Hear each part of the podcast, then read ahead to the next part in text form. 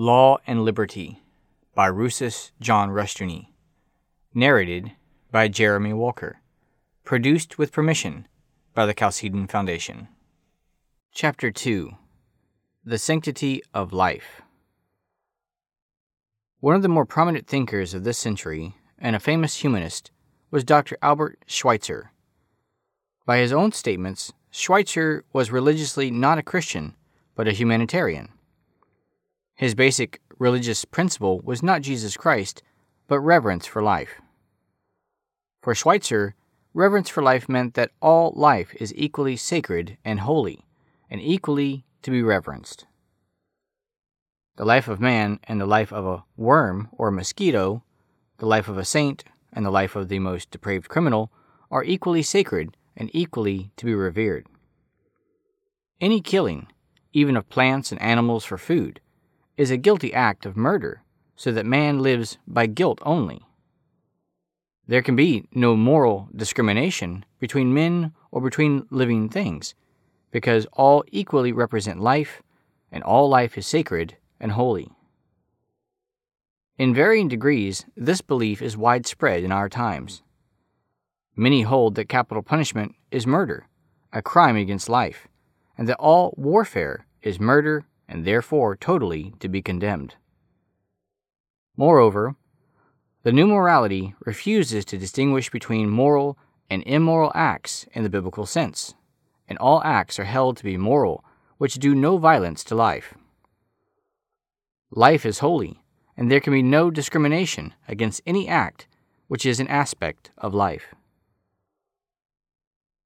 People who hold to this faith are almost always pacifists Although some will justify the killing of fascistic enemies of humanity, they are against capital punishment, and they are against Christian morality because they claim it is restrictive of or hostile to life and to the will to live.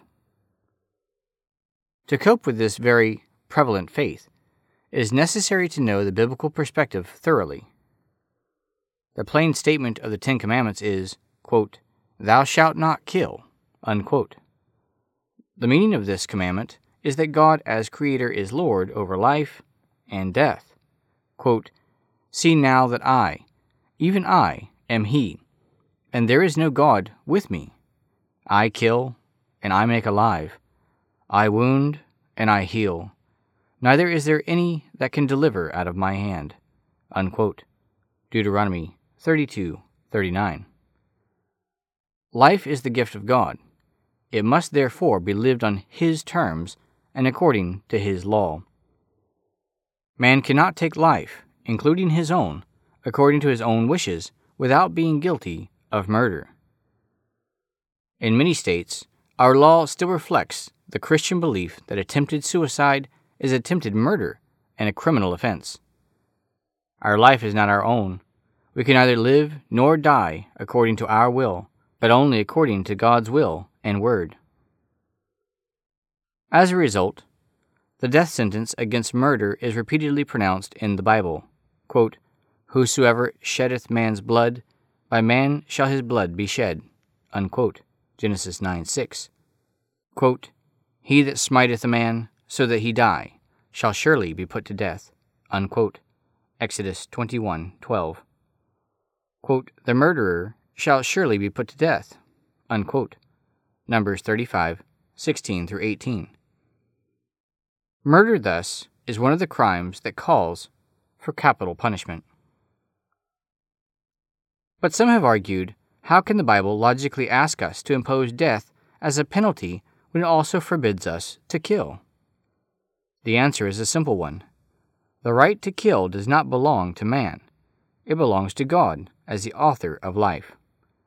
Life can be taken, capital punishment imposed, only according to the law of God under commission from Him. Repeatedly, the Bible tells us, as for example in Romans 13 1 through 6, that officers of state, civil government officials, are ministers of God.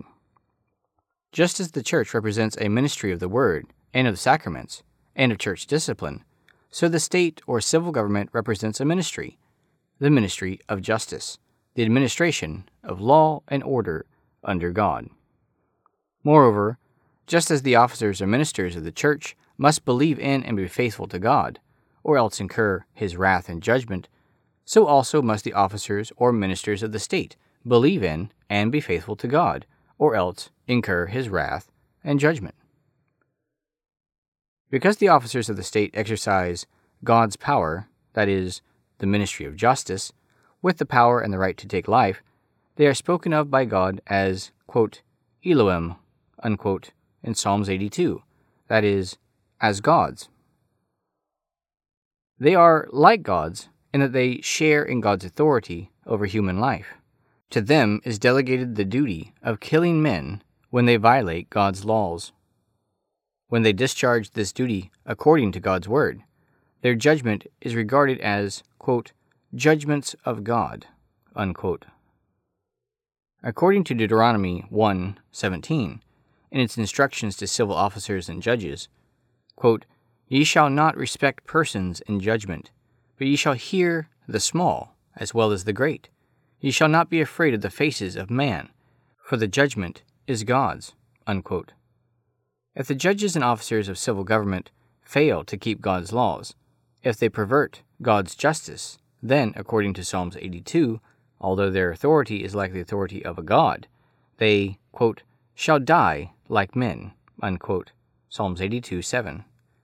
God Himself will bring judgment and capital punishment on a country that despises His law. As a result, from the Christian perspective, capital punishment is not an option of the state, not a matter where civil government has a choice. The state has an iron-clad law, the law of God, which it must obey, because the execution of criminals who incur the death penalty is required of the state at the penalty of the state's own life if it disobeys. The rights of the criminal are protected by biblical law. The legal principle that a man is innocent before the court until proven guilty is derived from the Bible. The same is true of the requirement of corroboration before a testimony is allowed to stand against a man. But the Bible makes clear that man proven guilty cannot be the object of pity. As Solomon summarized it, quote, They that forsake the law praise the wicked, but such as keep the law contend with them. Unquote. Proverbs 28 4. Those who are full of pity for the guilty criminal are themselves men who have forsaken the law. Their pity for the criminal is itself a sign of depravity. A few years ago, the father of a six year old girl who was brutally slain by a sex pervert said, quote, I can't blame the man as much as the society which produced him. Unquote. The criminal was clearly a degenerate man, but we must insist that his father himself was fearfully degenerate. This father was denying the doctrine of personal moral responsibility. He was turning the whole moral world upside down by calling the criminal the victim. He was despising God's law in favor of various sociological excuses for criminality. Solomon expressed clearly the consequences of such moral delinquency. Quote, he that turneth away his ear from hearing the law, even his prayer shall be an abomination. Unquote. Proverbs 28 9. The power to kill thus is God's power. It must be exercised according to God's law and it is not man's power, but God's power. This godly use of the power to kill is, according to the Bible, also involved in just warfare. But this is only one side of the matter. The power to kill is under God's law, and life and living are also under God's law. Nowadays, it is popular to think of laws as a restraint on life, and this is an attitude widely encouraged by existentialist humanism. The free life is a life beyond law, beyond good and evil, we are told. It is an emancipation from law and morality. Our historic American position, however, has been the Christian faith that true liberty is under law, God's law. Godly wisdom, which means faith and obedience, is, according to Scripture, quote, a tree of life to them that lay hold upon her. Unquote. Proverbs 3:18. Cf. 1130. According to the Berkeley version of Psalms 19:7, quote, "The law of the Lord is perfect, restoring the soul." Unquote. Instead of being a form of bondage, God's law is for us the condition of life. Let us analyze the meaning of this. God's law as the condition of life. The condition of a fish's life, its environment, is water. Take a fish out of water, and it dies. The condition of a tree's life, its health, and its environment is the soil. Uproot a tree, and you kill it. It is no act of liberation to take a fish out of water or a tree out of the ground. Similarly, the condition of man's life, the ground of man's moral, spiritual, and physical health, is the law of God. To take men and societies out of the world of God's law is to sentence them to a decline, fall, and death. Instead of liberation, it is execution. Man's liberty is under God's law, and God's law is the life giving air of man and society, the basic condition of their existence. When Moses summoned Israel to obey God's law and to walk by faith, he said, quote, I call heaven and earth to record this day against you, that I have set before you life and death, blessing and cursing. Therefore choose life, that both thou and thy seed may live. Unquote. Deuteronomy 30:19. Quote, Therefore choose life. Unquote. And choosing life means living in obedience to God's law through faith in Jesus Christ, whose saving grace enables us to believe and obey. Law is therefore the condition of man's life, because God is the creator of life and the sole ground of its continuation. God's law is the essence of life and the terms of life. Those who tamper with God's law, or who espouse any departure from it, instead of seeking freedom to live, as they claim, are actually seeking death.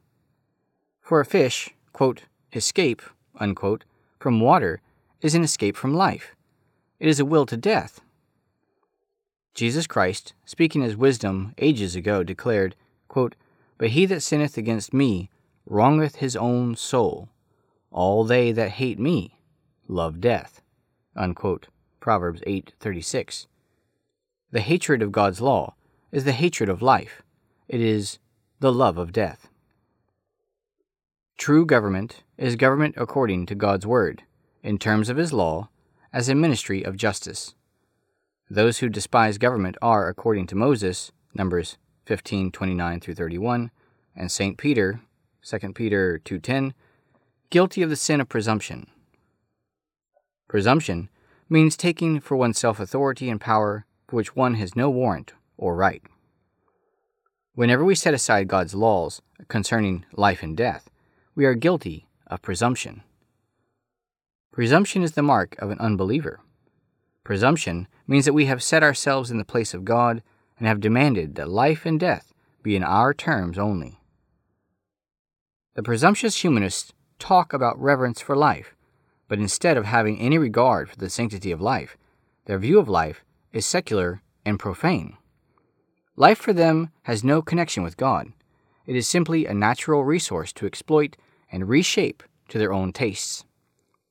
They are presumptuous, that is, self willed. Their universe is essentially their own ego and their own intellectual pride, their confidence that they represent the elite ruling class of the ages. Their presumption makes them not only contemptuous of God, but also of other men. We live in a day when the love of all men is insistently proclaimed in theory, and massive hatred of all men is proclaimed in fact. We hear much about equality for men who tell us they are our superiors and therefore know what is best for us. We hear calls for unity from men whose every actions divide us. Presumptuous men, because they are self willed, can bring only anarchy. Faith and obedience bring unity because they unite men in Christ, not in man's will. Quote, Except the Lord build the house, they labor in vain that build it. Unquote. Psalms 127 1.